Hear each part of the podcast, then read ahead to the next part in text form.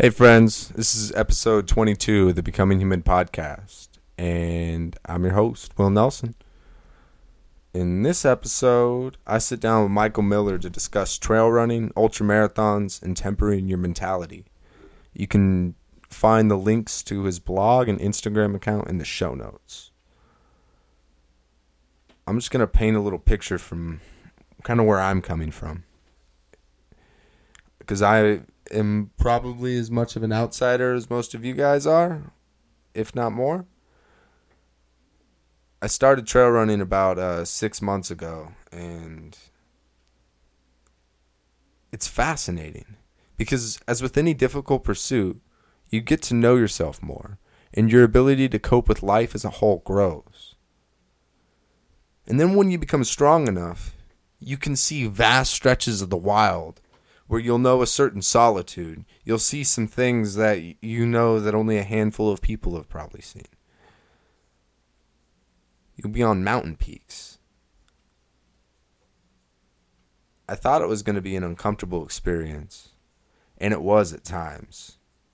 But I also enjoyed it deeply at other times. Almost having the extreme lows had created or had heightened the pleasure that I experienced. And after doing it regularly, I stopped aching and I noticed that my day to day energy levels were higher. When I hit the trails, my body was excited instead of bracing itself against the discomfort. Over time, my body began to crave the experience, as if some benign Stockholm syndrome. I acquired the taste to run trails. Before we begin the episode, here's a brief message from our sponsors. You know those days where you feel so alone you just crawl into bed and you cry yourself to sleep?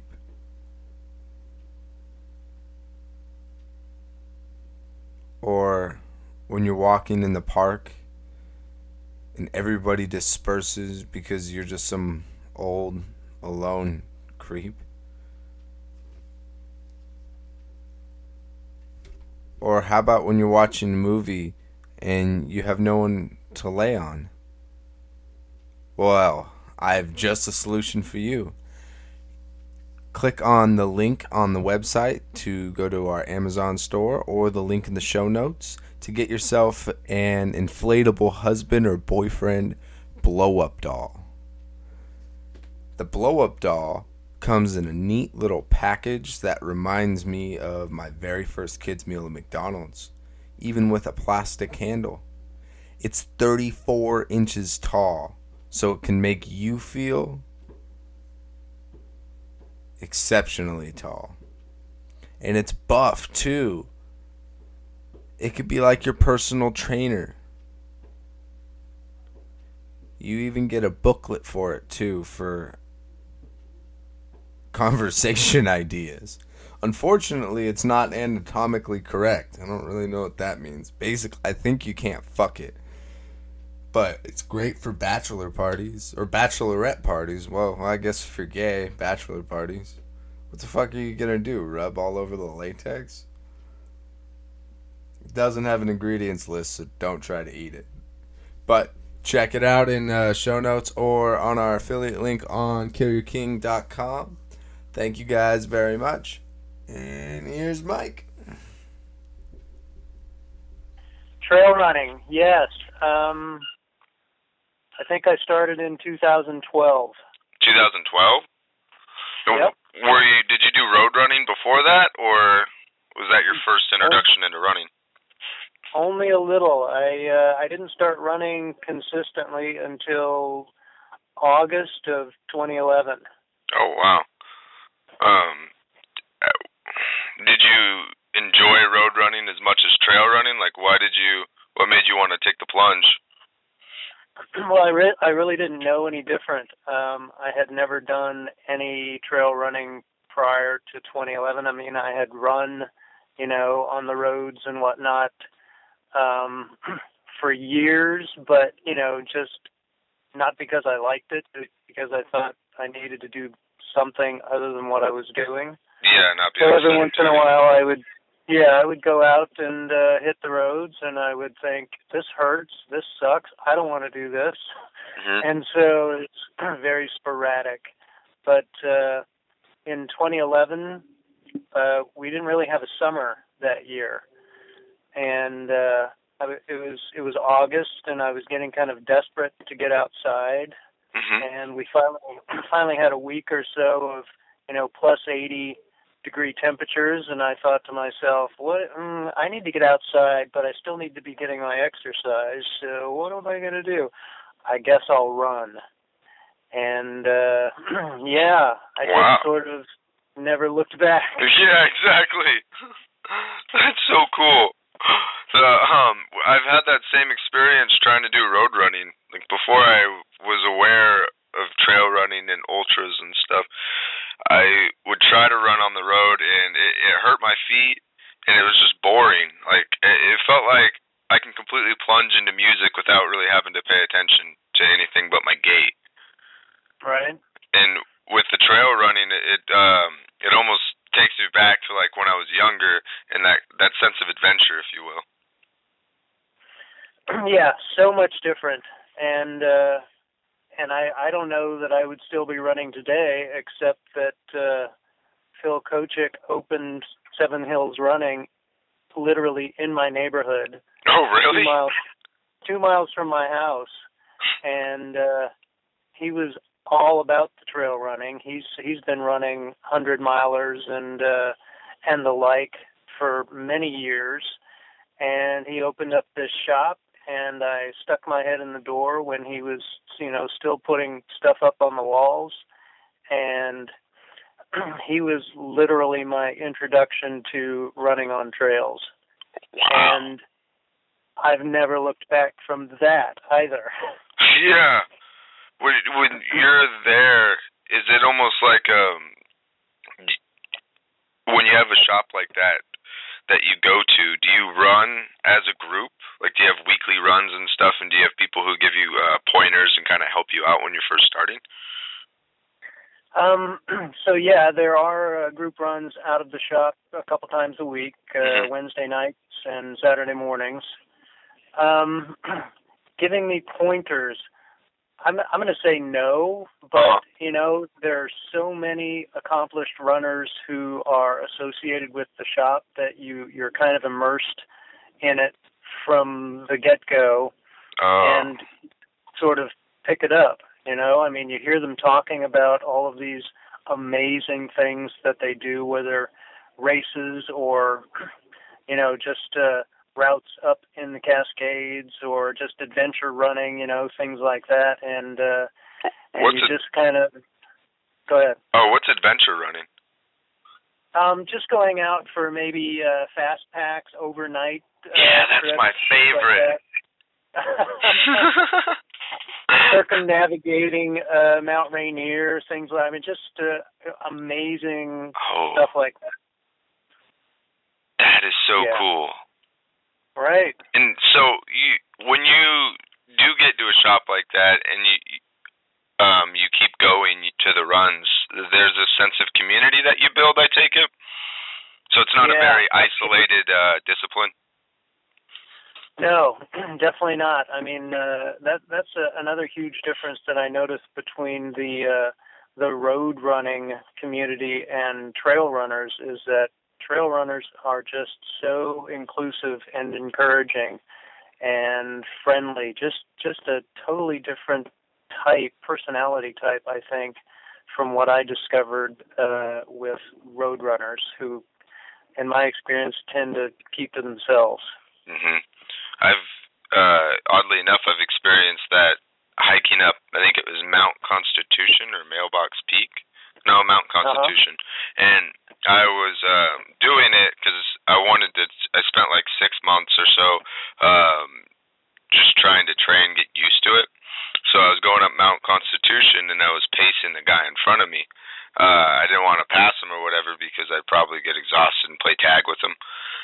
Uh-huh. And as I got to the top, to where you started to where you need crampons because it was, uh, I believe, February or March at the time, and he stopped before he head up, and he's like, it's going to get icy up here. This is probably the time when you'd want to turn back. And then we had a conversation because it turned out he was an ultra runner, and he was just one of the nicest guys. He was uh, giving me uh, pointers and telling me to uh, try to volunteer for like the Bigfoot 200 or something, just to get familiar with everything. Right. And it, it was cool. I've I've never had that experience though with um with road runners or uh, even just pe- meeting people. I, I guess on trail regardless, even like hikers and stuff, they're a lot more uh, open to strangers. Yeah, I think so. Do you happen to remember that guy's name? Um, I do not remember his name. Oh well. He was. He said that he um, what is it? Trains often in that area. There's a lot of people that are do the ultras and stuff around the area, huh? Yeah. Like in definitely. Seattle area. Yep and people from the city just uh, you know routinely on a weekend sort of basis make their way up to up the nine uh, I-90 corridor, you know, to the Issaquah Alps or or uh, you know further east from there. But uh, there's so many great places to go. You know, you mentioned a couple, uh, Mailbox and um, Mount Constitution. There's uh, Mount Defiance and you know um, Kendall Catwalk. I mean, anywhere on the PCT and the enchantments, and it, you just go on and on. There's so many options out there. See, that's why I wanted to try to do uh, not necessarily fast packing, but um, try to run the enchantments to, so I didn't have to apply for the lottery. Right, me that, too. that's what made me want to get into fast pack. I'm like, what? Wait a minute, and because I was going to the Enchanted Valley Chalet and down in the Olympics, and I got it mixed up and I stumbled upon the enchantments and I got all stoked about it, started planning a trip, then I realized it was a lottery system and that's how I kind of got into uh the ultra running and fast packing stuff. yeah. and um it's crazy too because I, when I was living in Idaho, I lived in a town of uh, like 7,000, Sandpoint, Idaho. And uh-huh. when I moved out over here, they they were telling me you're gonna miss the the mountains, the woods and stuff. You're gonna be stuck in the city, and it just turns out that there was almost a lot more trails over here than over there, and the mountains are freaking incredible, man. Like it was a surprise. Yeah. It's a really good balance of city and uh, nature here. Right, and uh, the other thing that you get here that you don't get lots of other places is uh, the water views. Yeah, exactly and the community too um, of people actually pursuing something. You know, whether it's trail yep. running, hiking, or uh, mountain climbing, or rock climbing rather. Um, yep. When you when you run, you, do you ever get to that point to where you, you just kind of want to, where you feel like you can't go any further, or is that something that after doing it for a while you don't experience anymore? Oh no, I definitely still experience it. um, and you know, I mean, it, it doesn't necessarily have to be on a super long run either. There are plenty of days when I'm out there, you know, doing doing a shorter run where I just uh, stop for a second and go. I don't want to do. I want to go home. yeah, I've had those experiences too. yeah. So you know, I mean, uh, I do it because it's good for me, and I'm, you know, I'm my best version of myself when I'm running and uh, being in this community. But uh, what I've discovered and had reinforced time and time again is that some runs just suck. Mm-hmm, yeah. There's no getting around it. It's just a matter of how you deal with it. Yeah, that's, yeah, exactly. And that's what I find is like interesting is you, you almost uh, flex that muscle. And for me, correct me if I'm wrong, but for for how I'm seeing it, is that the more I do it, and if it is a day where I feel just completely wrecked for whatever reason, maybe I didn't get much sleep the night before, and um, I'm dreading doing my run, and then I go out and I run, and when I do that, it makes everything else in my life a lot easier. Like when I have to do menial tasks that I normally gripe and complain about, I, I'm much more likely to uh, do it without having a shitty attitude and letting it fuck up my day. Right. Well, the other thing I notice is, uh, especially you know, before a run where I'm still like trying to make up my mind if I'm going to get out and go.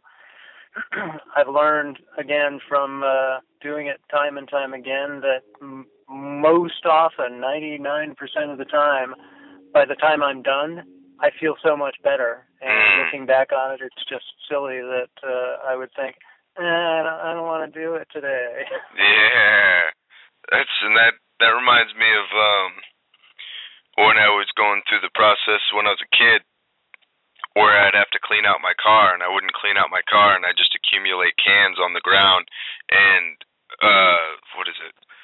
How I imagined like the effort that I'd have to put into to throw away my garbage was far worse in my imagination than the reality of it. And in the end of it, having all of that garbage actually bothered me even worse. Like it's getting over that kind of hump, whether if you want to go out and run that day or anything like that. I think it's a good muscle to stretch. right?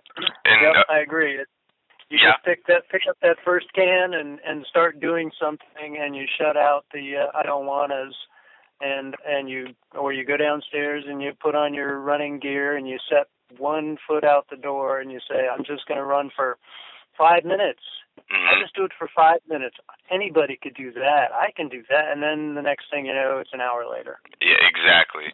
That's where I was um trying to do I think it was training for this last run.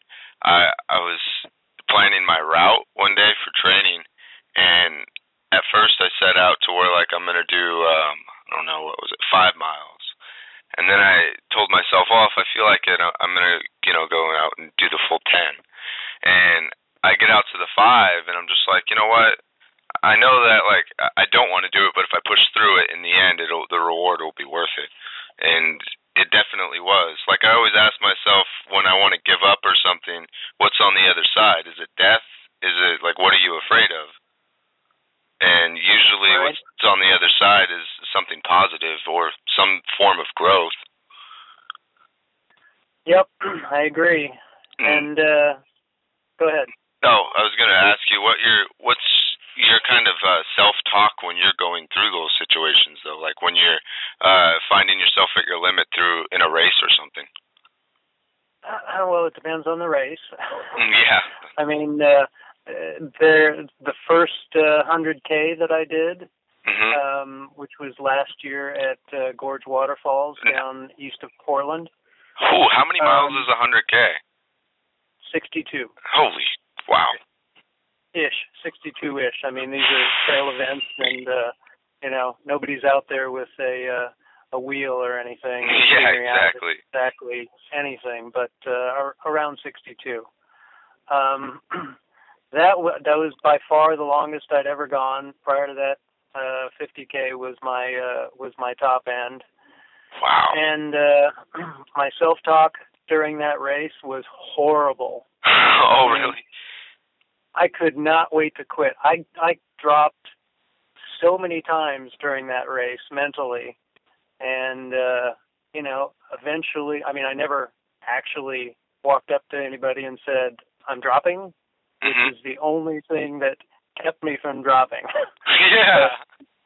mentally, countless times, I was just like, "I'm done. I'm so done. I'm quitting at the next aid station." Um, but I attribute that to never having gone that far before and having no earthly idea what it was going to be like. Um, my mental game was just pitiful, Mm-hmm. and but you know, having had that experience last year, I uh, I ran another 100k at Miwok this year, and I knew what to expect. And I never, never had those mental lows at Miwok this year just because of that, just because I had done it before. Wow. That must be really empowering too to be able to see that you can make such progress i with effort. That's wow. And the self-talk um what is it? What when you are actually doing well, do you kind of have like a, a self-talk or do you go into a kind of a flow state to where you're not really thinking of anything? Um, both. I mean, it depends. Mhm. It just, uh, I mean, there were plenty of times at Miwok where um, I wanted to walk for example. I mean, Yeah. I was just uh, really tired, and so I felt like as long as I kept moving forward, I can just walk. I'll just walk here. Um, but the difference between Miwok and Gorge is that Miwok's cutoff time is 15 and a half hours, and at Gorge it was 17 hours, Oh wow. which I barely made. I, uh, I Oh. came in just 20 minutes uh, ahead of the cutoff at uh, Gorge, so I needed to really pick up my pace during Miwok Put to stay pressure ahead on of the you. yeah, definitely. I mean, it uh, it definitely created some anxiety going into the race, just because you know, based on what happened last year, I'm not so sure about this. Yeah. But, uh, I was actually able to stay well ahead of the cutoffs for uh, you know the majority of the day. I ended up finishing 50 minutes before the final cutoff at the finish, which Wow. was two hours and two minutes uh, faster than I run than I ran Gorge. Congratulations. Um, a- thank you.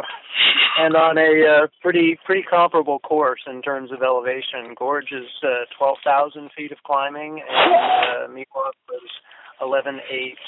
oh wow. Man, that is quite the accomplishment.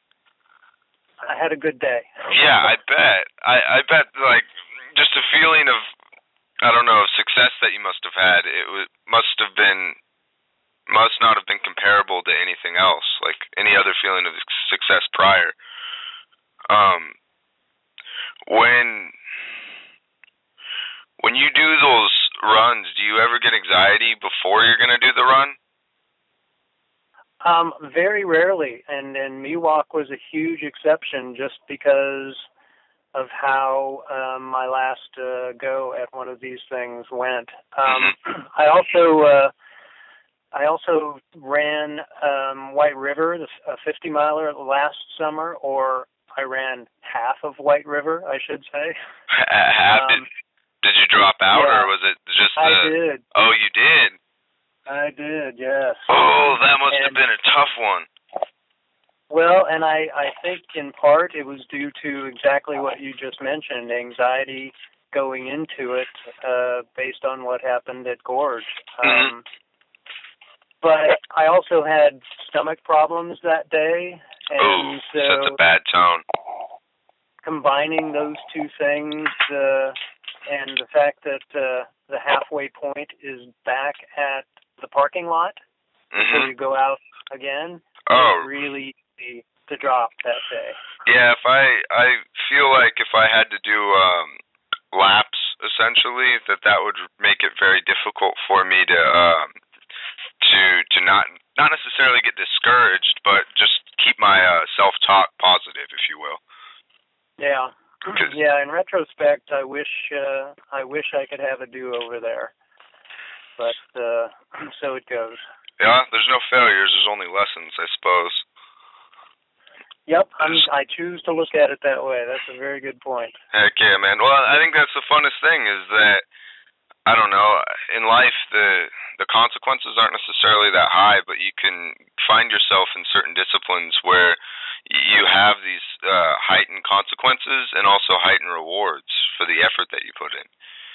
And I think it's a beautiful thing, even the failures too, because the the failures uh, they just demand so much of you, I guess, to move on. And then when you find that success it's empowering. It's just like it makes you feel so low sometimes that the highs feel even more incredible if you will. Yeah, um I agree. have you when you first started running did you have anxiety before your runs and that's like gotten lesser and lesser or is that only a problem after the gorge for a minute Um no, I I never really had any um any anxiety going into, you know, just training runs or or races. Um Mhm. because for the for the most part I was just you know, I wasn't racing first of all, I was just running. yeah So I could go as fast or as slow as I felt like, and the the goal was just to finish. And uh, that worked out very well until White River last year. Um, and it and it only really became a factor when I was doing these uh, these 200 Ks because they were both Western States qualifiers, and I wanted to qualify for the lottery for Western States. Wait, uh, well, so what is that? The um, the qualifiers in the lottery? Um, so you're you're familiar with Western States, the 100 miler, yes? Um, no, I'm not familiar with the Western States 100 miler. Western States uh, is sort of the granddaddy of 100 mile uh, ultra events in the U.S. Ooh. Since, since the early 70s, I think 1970.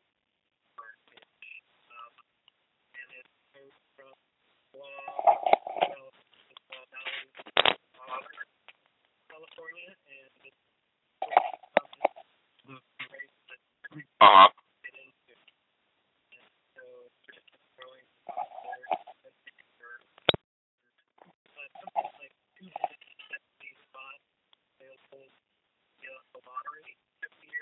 Yeah. And last year, I think something like 4,000 and some people put in the lot.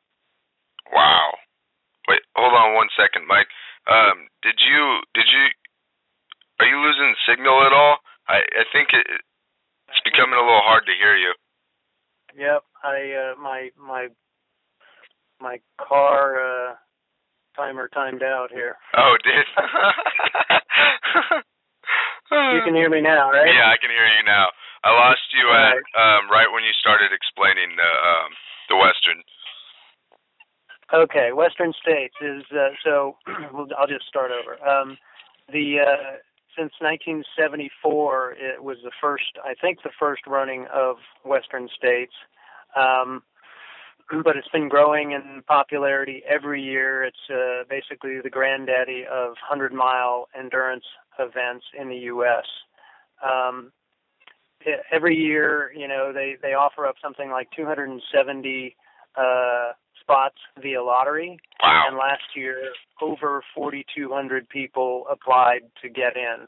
So it's it's tough, um, and and you have to qualify. So that's uh, th- that's the only reason I've ever had any anxiety about a race is because I really wanted to uh, to finish these qualifiers. Mm-hmm.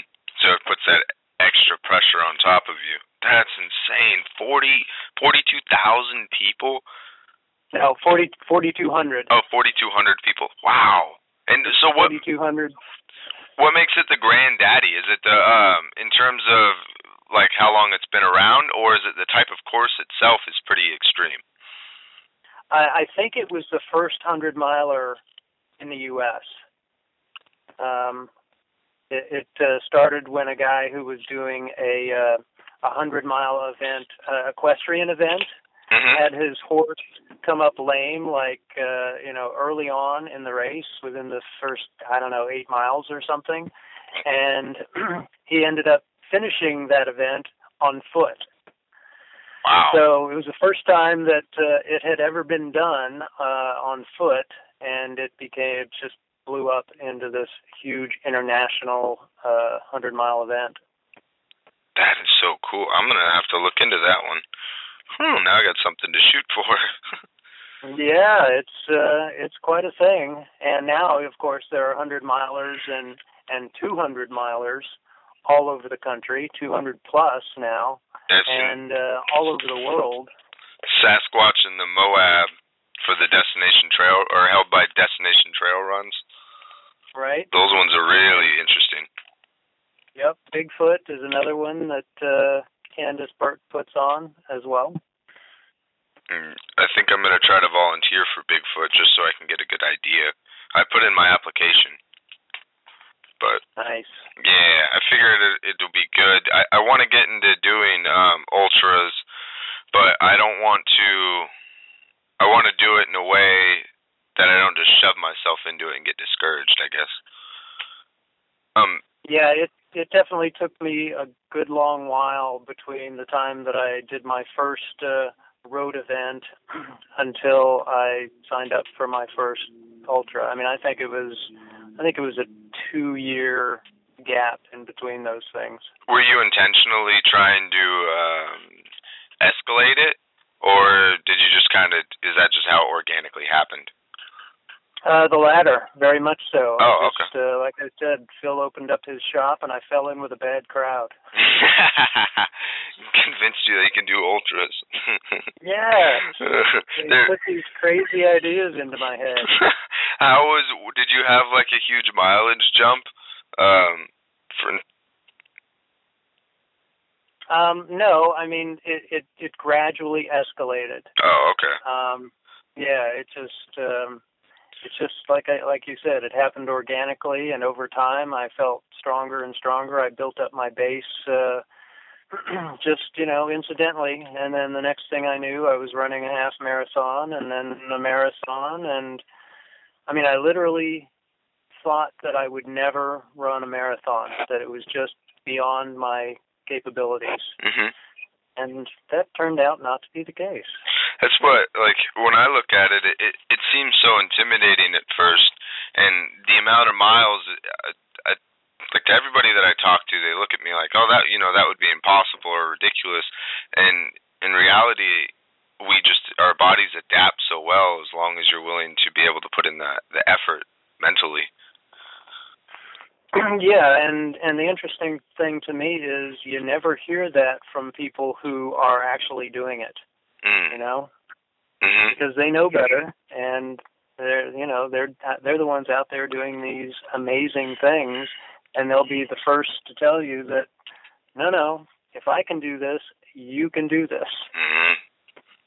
And that that's empowering in and of itself, because like I was touching on the anxiety, we're talking about the anxiety thing um, after the gorge, and I think I meet people who like who fall on a, a wide spectrum. Obviously, it's hard to generalize for any uh, for anything, but who encounter anxiety uh, day to day, or they have difficulty, you know, managing their emotions and stuff.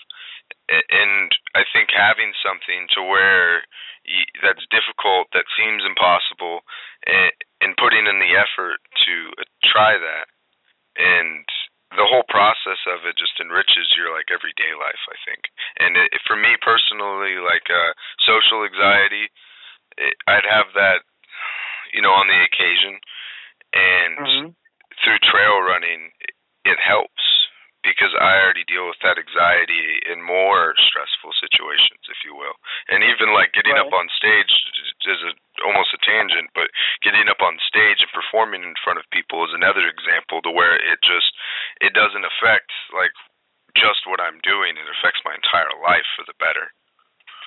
Yep, I agree. Have you uh, have you watched the uh, the Barkley Marathon documentary? No, Barkley Marathon documentary. Where can I watch this at?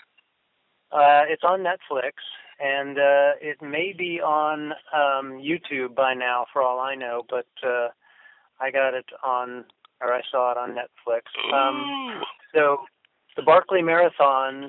The, the name of the thing is the Barkley Marathons, the race that eats its young, I think, or the race that eats its own. Whoa and uh, it's this insane event in Tennessee that uh, is supposed to be a hundred miler, uh, five loops of 20 miles apiece that are just uh, insanely difficult with enormous elevation. But uh, over time, the course has uh, blown up to be more like 125 miles, 130 miles. It seems like oh it gets a little bit difficult every year. Um, that's been going on since the mid 80s, and in that entire time until 2012 or so, there had only been 10 or 11 finishers. And then they did this documentary uh, in 2012, and just out of the blue, three people finished that year. Um, wow and uh, since I've been paying attention to that sort of thing and part of this community, uh, now I, I know uh, several people who have actually uh, trained and and toed the line at Barkley. I've never, none of them have ever finished, but mm-hmm. uh, you know they've they've done that. Well, the, the point of this huge digression is that one of the guys that they uh, they interview during the movie said something that uh, resonates with me about you know anxiety and and how this stuff overlaps our everyday lives. he said, you know, most people are entirely too comfortable. Ooh. Which, which makes a, a lot of sense to me because most people are not doing things that uh, they have to put themselves out there for. And they have to really dig deep, you know, whether it be running or, you know, something career oriented or whatever, a relationship, whatever the case may be. Most people tend to stay between the rails and just never leave their comfort zone. Yeah, exactly. And there's thought that was pretty profound. That that is very profound, man. Like because you you don't even get the return rate. Like fortune favors the bold, and just that's insane. I, I talk to people. Wow. I I've talked to people who, um, that's what like I have similar conversations with people who are stuck in ruts in their lives, and sometimes I've heard them say that I don't want to change because this is who I am. Like facing severe obstacles, whether it's relationships and uh, or getting um, relationships with their friends, or even losing their house. And I think it's that's the biggest thing is your ability to be uncomfortable, mm-hmm. and not to avert your eyes to suffering. Yep. That's well. So that was that was a good good little lesson for me, and yeah. uh, from a likely place, you know, just uh, watching a uh, random documentary about running, and and that line really sticks out for me. Damn, I'm gonna check that documentary out, Netflix. I think you might enjoy it. Yes, it sounds like it. That's um that's just the thing that I've even come to in my own personal life is before uh trying to pursue difficult things, whether or not that's, you know, getting more into art and writing and trail running and stuff. My life seemed a lot harder than what it is now, like my day-to-day life. And yeah. in hindsight, just comparing my life now to then, like if you look at it uh, rationally, like the responsibilities that I have, I have far more responsibilities now than then, and it couldn't feel easier. In terms of like you know dealing, being a father and dealing with emotional turbulence of other things in my life, um, it's it's manageable because I know that putting myself through the point of exhaustion or even putting myself in like an emotionally dangerous situation by going up on stage um and possibly being ridiculed that nothing can really you know nothing's the end of my life. Yeah it's to be confident all right what's the worst that that can happen? They can't kill you. Yeah exactly. And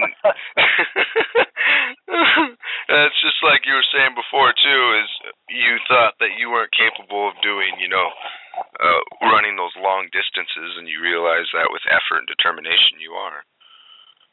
And yeah well no one no one was more surprised than me I'll tell you. It, was, it was a nice thing to discover i agree it was the same for me too because completely emotionally empowering um what's the most adventurous trail run that you've ever ran, like that had the coolest, I don't know, features or view, if you will? Um, the one that sticks out for me is uh, Kendall Katwalk. Kendall Katwalk. Um, Kendall Katwalk. It's uh, it's on the PCT, um, right near Snoqualmie uh, ski area, and I can't remember what exit it is, but uh, you know, you just basically drive from Seattle up to up I ninety to Snoqualmie, and uh, park there, and the next thing you know, you're climbing up uh, the PCT, and some of the most amazing views of uh, mountains that I didn't know existed in Washington. I mean, you drive through them. Um, on I-90 and you look at them and go, dang, that's pretty impressive. But it takes on such a different um, flavor when you're on your feet and, you know, climbing, doing the actual work yourself climbing up these things. It just uh, it feels like the reward for these kinds of views is so much better, and it, it feels like something that you've done rather than you're just sort of driving along and uh, taking it in. You're actually working for it. Yeah, isn't that an odd trick of the mind where um, if you don't put any like an exceeding amount of effort into something, it, it loses its its value almost. Yeah. Yes. Exactly. I've it's and that's hard for me. I've done this was doing a training on um it's Little Mountain up here in Mount Vernon. And uh-huh yeah, at first when I started training on it, I couldn't.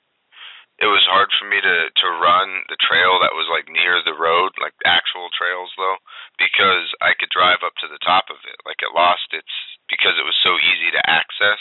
It lost my right. interest, so I had to. It took me a while to be able to to beat that that mentality, if you will. And um, what do you call it? I've it remind also reminds me of uh, Colorado is that I had a friend who they were always talk they they hiked a lot and they moved from Colorado to Idaho. And mm-hmm. they said that the mountain views were so beautiful, but the only problem is is you're already almost to the top of every mountain. So it doesn't take much yeah. effort to get to the top, so the impact is less. Right. You just don't enjoy it near as much. Mhm. And it, it gives it almost that substance uh, or meaning to it, if you will.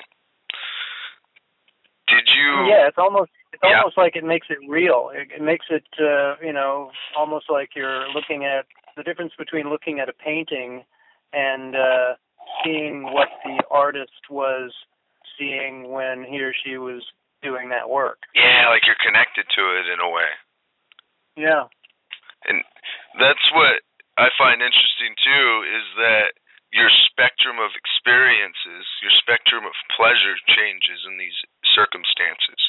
Because uh, prior to this, when you know growing up, I was raised in a very uh, sedentary environment, not yeah, very sedentary environment with uh, little variance in experience. So more like movies, video games, stuff like that. Yeah. And the the pleasure that I would experience, like my sense of fun was very narrow. And so it felt like either I was, uh, you know, having fun in six different ways, and then felt boredom in six different ways, or whatever that is, boredom, anger, so on and so mm-hmm. forth. But through these other experiences, there's these memories that like like I get to wake up to, and it it makes me feel this sense of nostalgia and happiness that is not even comparable to the backpacking trip that I went on. If you know what I mean, like it's a huge spectrum of uh pleasure and sensations and even discomfort too because like getting uh your clothes completely soaked through and you still have 10 miles to go and it, you mm-hmm. feel like crap but for some reason it also is you kind of smile when you think about it Yep. I agree. It's interesting. It's been uh, it's been an interesting journey down that road. No uh, no question about it. Have you done any um, fast packing on the side or anything like that, or is that a something you want to do in the future? I've gotten as far as buying the pack. Ooh, really? but no, I I have not done the uh, the overnight thing yet, and uh, it's definitely something that uh, I would like to do. I've talked to some friends about doing that this summer, and yet here we are. It's July. Yeah. And uh, so far, none of us have uh, been able to do that, but we're all sort of uh, deeply involved with some of these these events that. Uh, we've been either supporting or participating in or you know whatever that uh, maybe maybe this month or next month we'll actually get around to doing it. Yeah, that'll be perfect timing too, since that snow's pretty is cleared now. At least I think. Yeah, that's something I've been paying attention to on uh, the the Washington Trails Association website is uh, snow levels um, at these various uh, on these various trailheads and uh, going up the trails because uh, a couple weeks ago when I checked, it's like, and I'm exaggerating here, everything east of Mount Si was uh, still under 10 feet of snow. Oh gosh. So, yeah. I feel like a kid waiting for Christmas, except this is the antithesis yeah. to that. like I've um looking up at Mount Baker because that's ba- I'm what 30 minutes away Yeah, 30 minutes away from uh most of the access to the south side of Baker, and I've Yeah. just been waiting and waiting for those trails to open up. Those are I only got to hike those last year, but um thinking about it and like reminiscing, they'd be so much fun to run, and they're so beautiful up there. Right. Well, I, I keep uh, seeing posts. Uh, you know, people on Instagram and on Facebook are putting up pictures of uh, some of these routes that uh, I did last summer or the summer before. So obviously, the the snow levels are now extremely manageable. So now it's just a matter of planning something. Yeah, exactly. I got a, a or one route called the Copper Ridge in the works, and I think it's only. I wanted to try to do it in a day, but I'm gonna bring stuff with me just in case. Uh, it's Mhm. 32 miles, uh, 8,000, anywhere between 75 to 8,000 feet elevation gain, and Nice. you ride a cable car across uh, to Florida River, but and it's like suspended between two trees and stuff. It's supposed to be really cool. That sounds like fun. Yeah, it'll be a nice sense of adventure, I think, and kind of just get ready. I want to do be able to do the enchantments by the end of the uh, season. yeah, the photos that I've seen of the enchantments are just ridiculous, and uh, I kick myself that I haven't been up there yet. But uh, like I said, the plan is the plan is out there. Yeah, exactly. Just have to make it happen. Once you put it out there, it'll kind of come to you in time. Right. Mm. Exactly.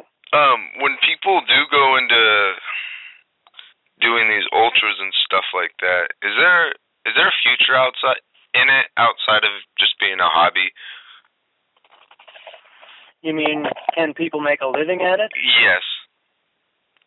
Uh, uh, Uh, that, that's an interesting question. I mean, the uh, the straightforward answer is yes, but the number of people who can do that is extremely small, and the the window in which they they can make a living at it is extremely short. mhm. Um, if if history is any guide, I mean, there's a handful of people who, you know, are really good for two or three or five years or whatever, and then you know the. I mean, it's hard to be an elite for an extended period Yes. of time. That's all there is to it. And right now, there's not a lot of money in terms of you know finishing on the podium and uh, and prize money and things like that. You you you can get sponsorships and you know get free gear and get free entries to races and Mhm. things like that um, that you can parlay into you know make uh, doing your own events, being a race director for your own events, and uh, coaching and things like that. So you know that's that's sort of a peripheral to Mhm. being able to make a living at this sort of thing. But in terms of just you know making a living off of winning races, very few people can do that right now. hmm And I think that, as with anything, is trying to um, make a living off of your physical abilities, um, or anything that hinges even at least halfway on your physical abilities, rather, is it's not it's not very sustainable. But it always Yeah. seems that like the, within the community, just like you're saying, peripherally, there's there's ways to make it work to where you can spend most of the time peripheral peripherally uh, contributing to your interest, whether it's writing about it, writing a book, or um, being a making a product and stuff like that. I would imagine, right? Yeah, definitely. And there are plenty of examples of uh, of ultra runners who have written books, uh, how-to books. You know, uh, run your first uh, trail race, run your first hundred miler, things like that. Um, and I know this because I own many of those books. Have you read Born to Run? Of course, Do you like that Early- book? I'm about to pick it up. Yes, I love that book. It was fascinating. And you know, a lot of most of the people uh who were part of that book are still around and you know, still show up uh here and there at events and and uh presentations and things like that. Um so yeah, it's it's been fascinating to get further and further into this world and see that these are real people, you know, Mhm. not just characters you read about in a book. Yeah, exactly. And you're and then also kind of puts I would imagine once again empowering you um like I can do this too that these people aren't unattainable uh or do not do unattainable things. Yeah, I mean, uh, we can we can go run the same trails, maybe not, definitely not at the same speed, yeah. but uh, at the same time, and uh, and you know, mingle with them, chat with them, and uh, and they're the uh, the the great thing is that they're just normal people, and uh, like like so many others in this community, just as nice as they could be. Exactly. So humble too, from what I've experienced, anyways. Yeah, me too. Um, when you when you do these runs, do you have to? So, like, how often do you train? Usually in the in the weeks before the runs. I know it's different for every run, but I mean, are you going out to trails throughout the week to train, or do you train on the treadmill or road runs? All of the above. All of the above. Um, yeah, uh, I, I train through the winter. I have done that for the last, I don't know, four years probably. Mhm. Uh, I don't, you know, a lot of people. Yeah. Wait, I think I lost you again, Mike. How about now? Yep, you're good. Okay, sorry. No, you're fine. It's my car trying not to run down the battery. Yeah. Um, So I've I've trained through the winter for the last uh, four years in a row or so. Not because you know necessarily I've got an event coming up, but just because I don't want to stop. mhm. Um, this is this is what I do to stay in shape and stay healthy, and uh, so I just do it. And you know there there are plenty of times when I'll not want to go out and in the 35 degree rain and so I'll get on the treadmill at the, the local YMCA or whatever for a while. Um, but yeah, I mean, I, I I take whatever is available, whether it be on the roads or on the trails or whatever, and just uh, get it done th- throughout the year. Um, and the, the mileage varies. I mean, it'll go up significantly ahead of uh, a big race. Um, this this year, everything was building up to Miwok, which was the first week of May. Mhm. So from January through the middle of April, my monthly mile totals, you know, went up and up and up. Oh, okay. So gradually increasing them. Yeah, definitely. I mean, for a couple reasons. Number one, I uh, I've there's only so much time in the week for me because you know family and pets and work and all of the you know workaday things. The hustle and bustle. But uh, yeah, definitely. And and also there's only so many miles I can put in a week without you know grinding myself down. That's Yeah. the other thing. I also I also value rest during uh, any given week. Mhm. Because then you start getting a negative return on your effort. Yeah, exactly. Can't have that. Yeah. And do you um do you try to like is it do you try to overshoot the amount of miles that you're going to run on a given event though, or if you don't get you know over those miles, you still feel confident? Like if you're gonna do Um, yeah. I mean, I have uh, I have broad goals, you know, based on the uh, the training uh, plans that I've either read about in some of these books or downloaded uh, from the internet. Um, and when I was first started doing this, I, I paid real close attention to those mileage totals and uh, quickly figured out that they were way beyond me. And I think I think they I, I think they're mainly for people who want to be competitive, Mhm. which which is not me. I want to finish. So for me, a win is uh, finishing. Mhm. Um, but again, it's I don't I don't get hung up on those weekly or monthly totals because I know that uh, it all has to work within the the larger scope of what's going on in my life. So, mm-hmm. and I don't need additional anxiety about you know, oh my God, I didn't I didn't hit my total for the day or for the week or or whatever because yeah. uh, that's not good for anybody. And see, I like that too because it's it's something that I like to emphasize on um, on the pursuit of really any discipline uh, outside of the sake of just you know making money. If someone's at a job because you know they're just trying to get by, um, doing something such as trail running or uh, any other kind of I guess discipline on the side, it you don't have to do it just to become the best. You can do it to find yourself, to understand yourself in these uncomfortable situations. And just like yeah. you're talking about with that quote about most people being entirely too comfortable, like it, it's definitely. Oops, sorry about that. It's uh, yeah. Definitely not just like even in kickboxing um, or fighting or anything. It's not about the violence. It's just about all of the internal strife and struggle and the stuff you overcome. And I think that's a beautiful thing. and I think if people do it more often, then their lives might be a little bit easier to manage, like all the other things. Um, yeah, I agree. It, it's cool too because I didn't. I thought uh, before I got into this community and other communities that are that can be competitive uh, I thought everyone would be hyper competitive and ruthless, and that's where I find that it's more like um, its own form of tribalism in a lot of ways.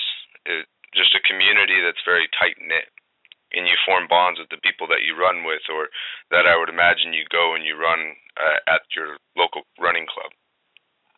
And yeah, the uh, the interesting thing to me has been while you know the best friendships that I've made are, you know, understandably among the people that I run with and see at events and uh, and go to presentations with most often. Mm-hmm. But the fascinating thing is that you can show up to to volunteer at one of these things or to run, and the sense of community is exactly the same.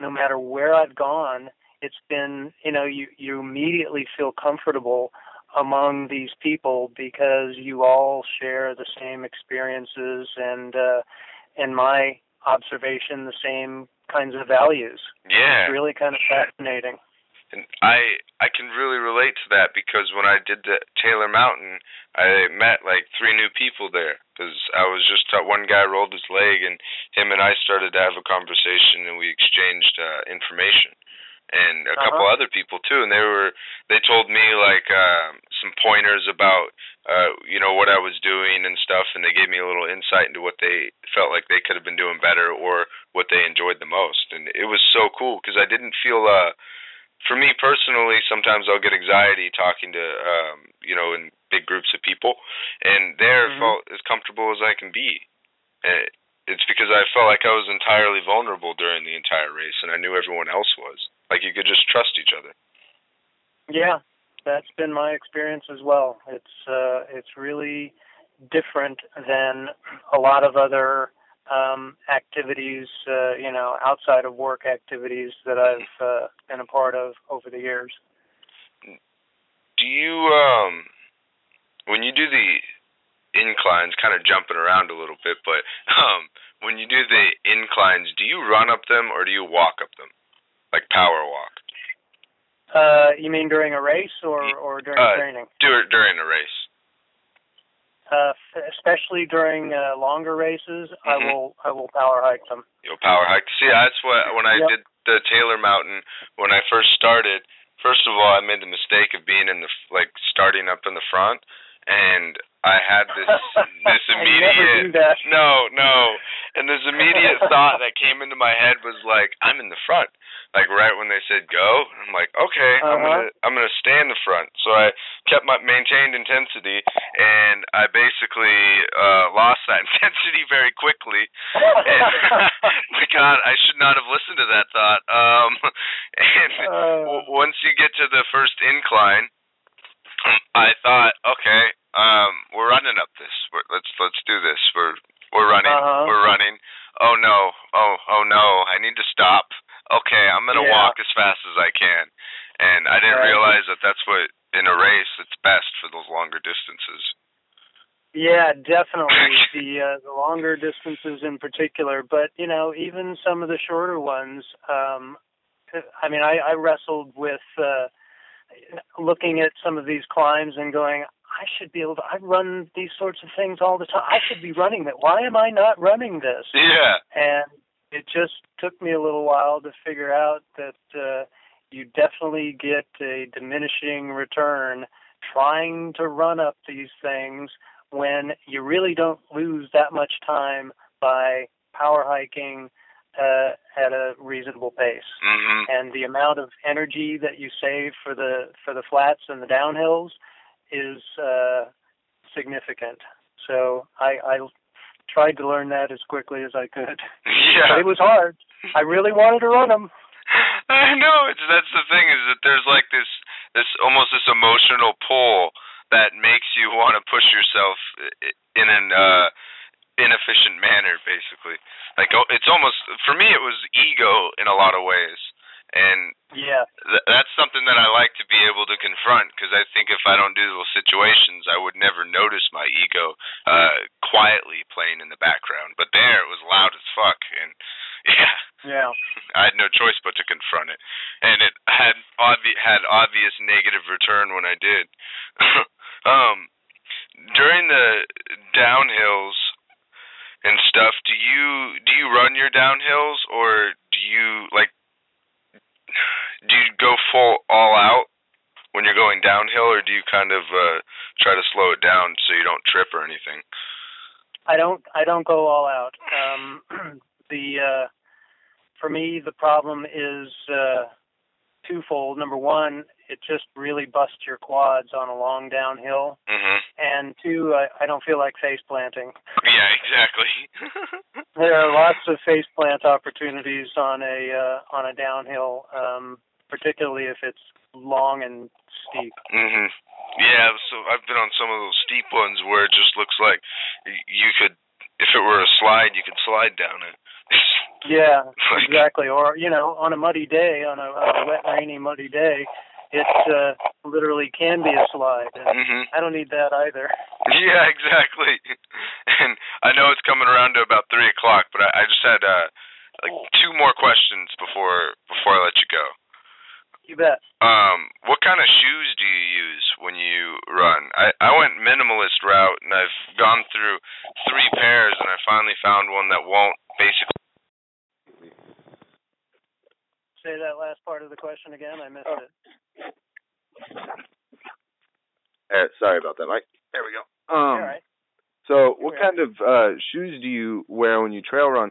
Because I went the minimalist route and I went through three pairs of shoes in almost, I think, two months. They all shredded out on me, and I finally found the Vibram five finger trail runners, and they seem to be durable, but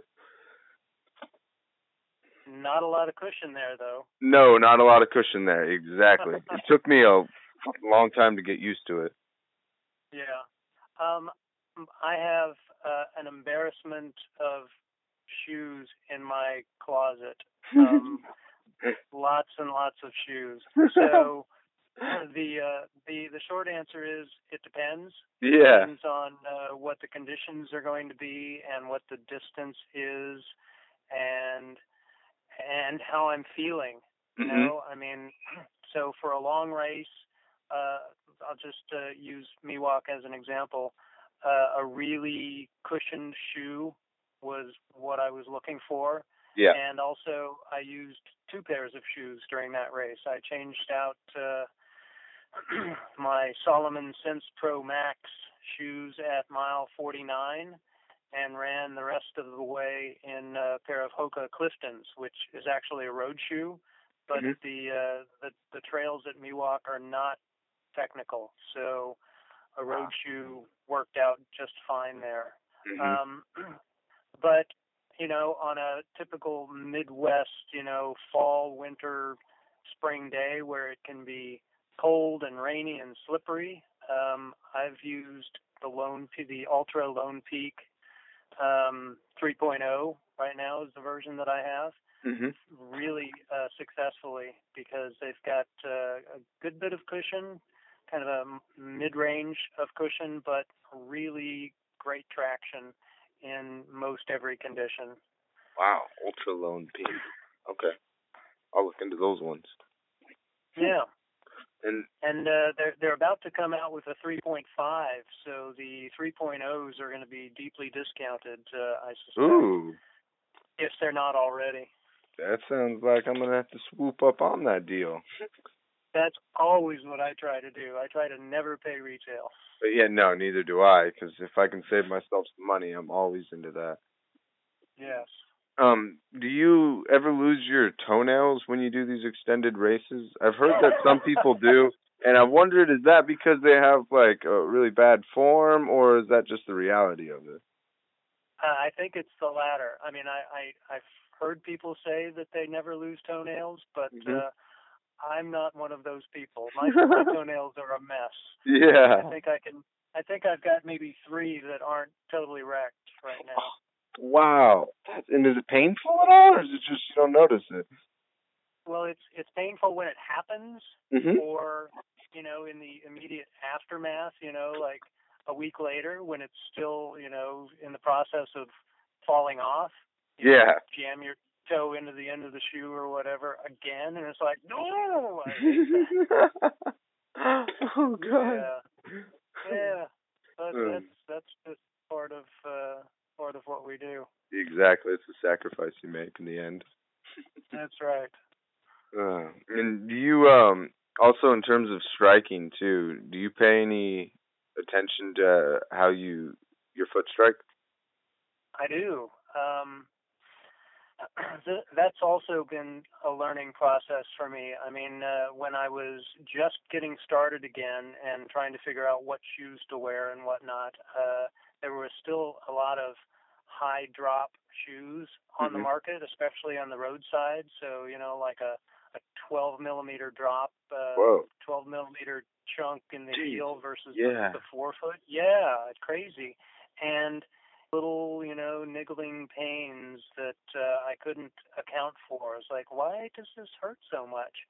And then the lower and lower and lower drop shoes that I bought until I got to the Altras, which are a zero drop shoe, hmm the better I felt. Go figure. Yeah. So I, I definitely pay attention to the drop of a shoe, and as part of that um, process, I also have worked on being a mid to forefoot striker because for me, being a heel striker is just uh, completely counterintuitive. Um, yeah. and, and jarring. It's very jarring. So Mhm. it's it's just a lot smoother and a lot easier on my body if I'm you know getting tired. I start paying attention to my form. I Mhm. will focus on you know making sure that I've I'm maintaining a mid to forefoot strike. Yeah. And it, you also like the feet when you getting used to it after a while. It feels really good too. Like instead Yeah. of feeling really like what you're saying about, uh, I think you're saying kind of jarring sensation when you're going doing the heel strikes. It, it doesn't Yeah. feel good at all. You can't. You don't carry that energy. And I've even heard that um, what do you call it? When, using that springing action too on the ball of your feet or doing the mid strikes even you're able to pull the energy out of the ground because it's so spongy depending on what kind of uh texture you're running in or yeah Yeah. Sure. or said but the um do you have any so do you have any kind of like projects or uh like a blog that you run or anything like that that you'd like to share with the audience Um, I do have a blog, but it's uh, it's sort of languishing at the moment. I, I tend to write when I'm feeling inspired, and uh, I haven't been inspired much uh, in the last month or so. mhm But it's uh, Sea Life Chronicles at blogspot.com, and it's uh, noted in my Instagram account, and I think on my uh, my Twitter account as well.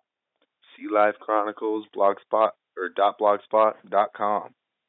I'm gonna have to check that out. I see. I like that though, because what I find often is you got these people who are I don't want to generalize, but um, people who write blogs where they're meeting like these what weekly de- or not weekly deadlines, but they're putting out content weekly, and Yeah. they end up just starting their content. Um, the quality of it starts to go downhill when they're just feeding the beast, if you will. Yeah, I'm not that regimented in my writing because I like to keep.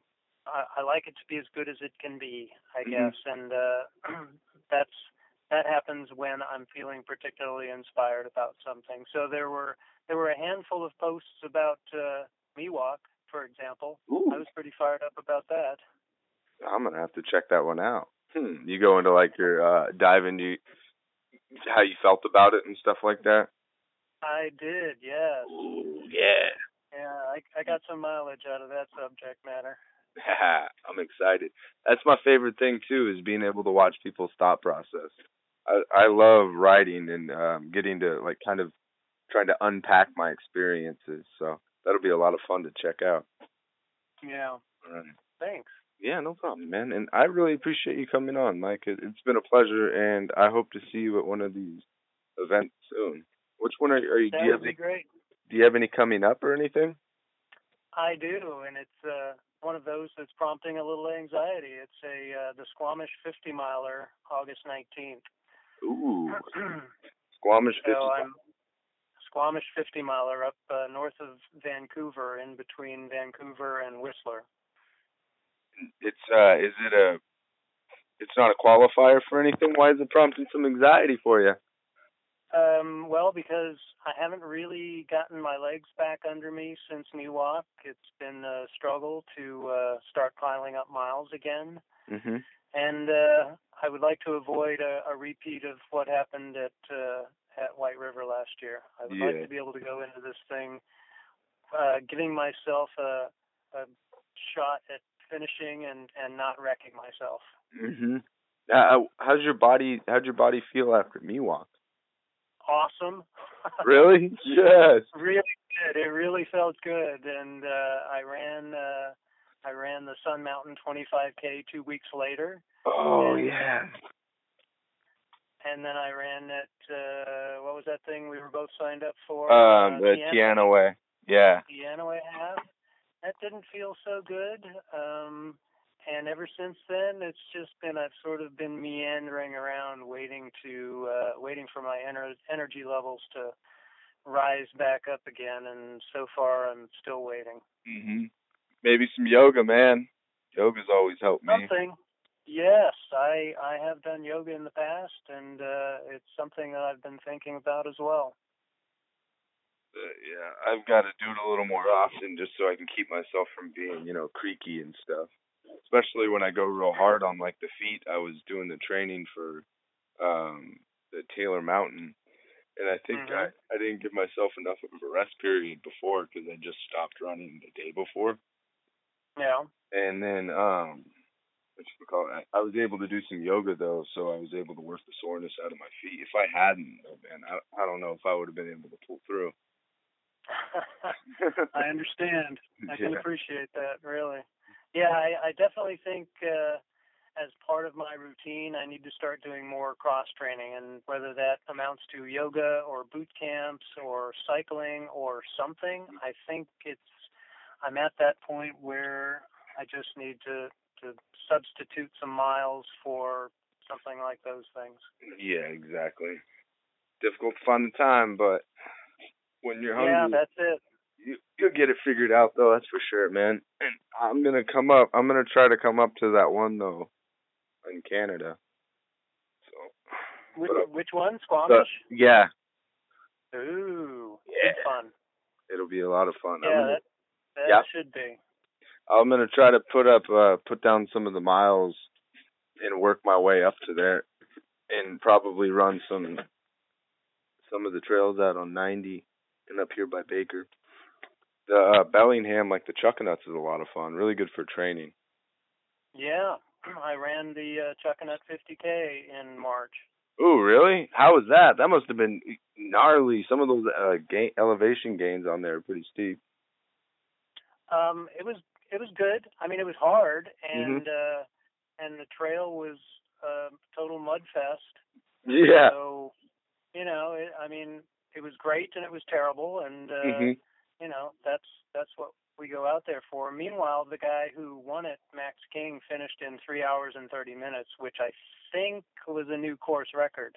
Wow. So obviously, it didn't affect him at all. That is crazy. Three hours and forty minutes. Three thirty something. Whoa. Yeah.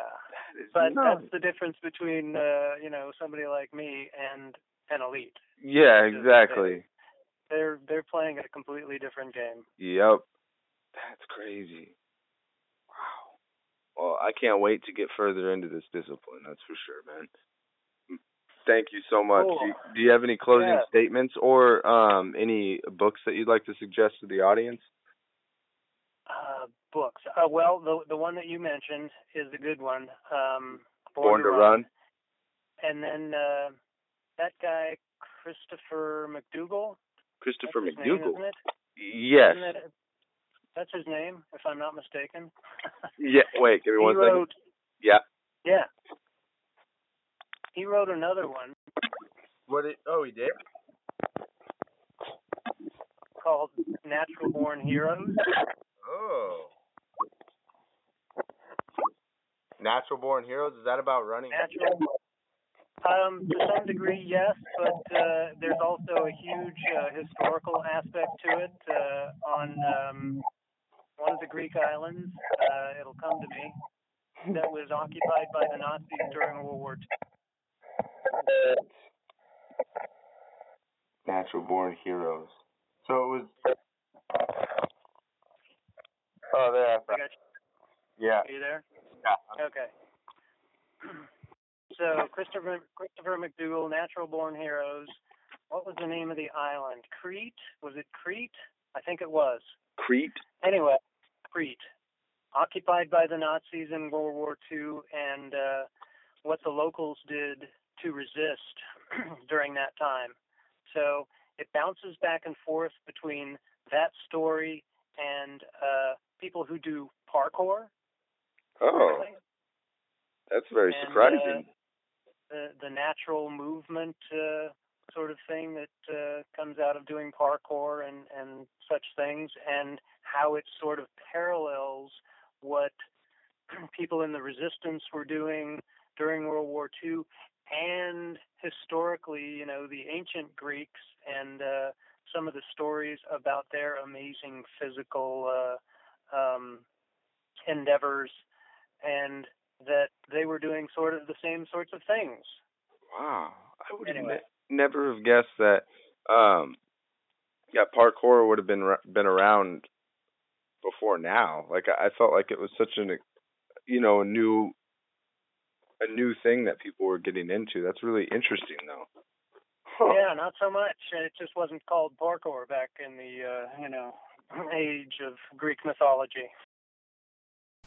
Hey, friends, thank you guys for listening. I hope you enjoyed this episode. If you did, please rate, review, and share. iTunes, Google Play, Stitcher, wherever you listen. And if you have any suggestions on like show direction or anything of the sort, you can al- always drop a comment on the website killyourking.com or leave a comment on any of the platforms and I'll pick it up or its social media page at Becoming Human. You guys enjoy your week. Till next Wednesday. Bye.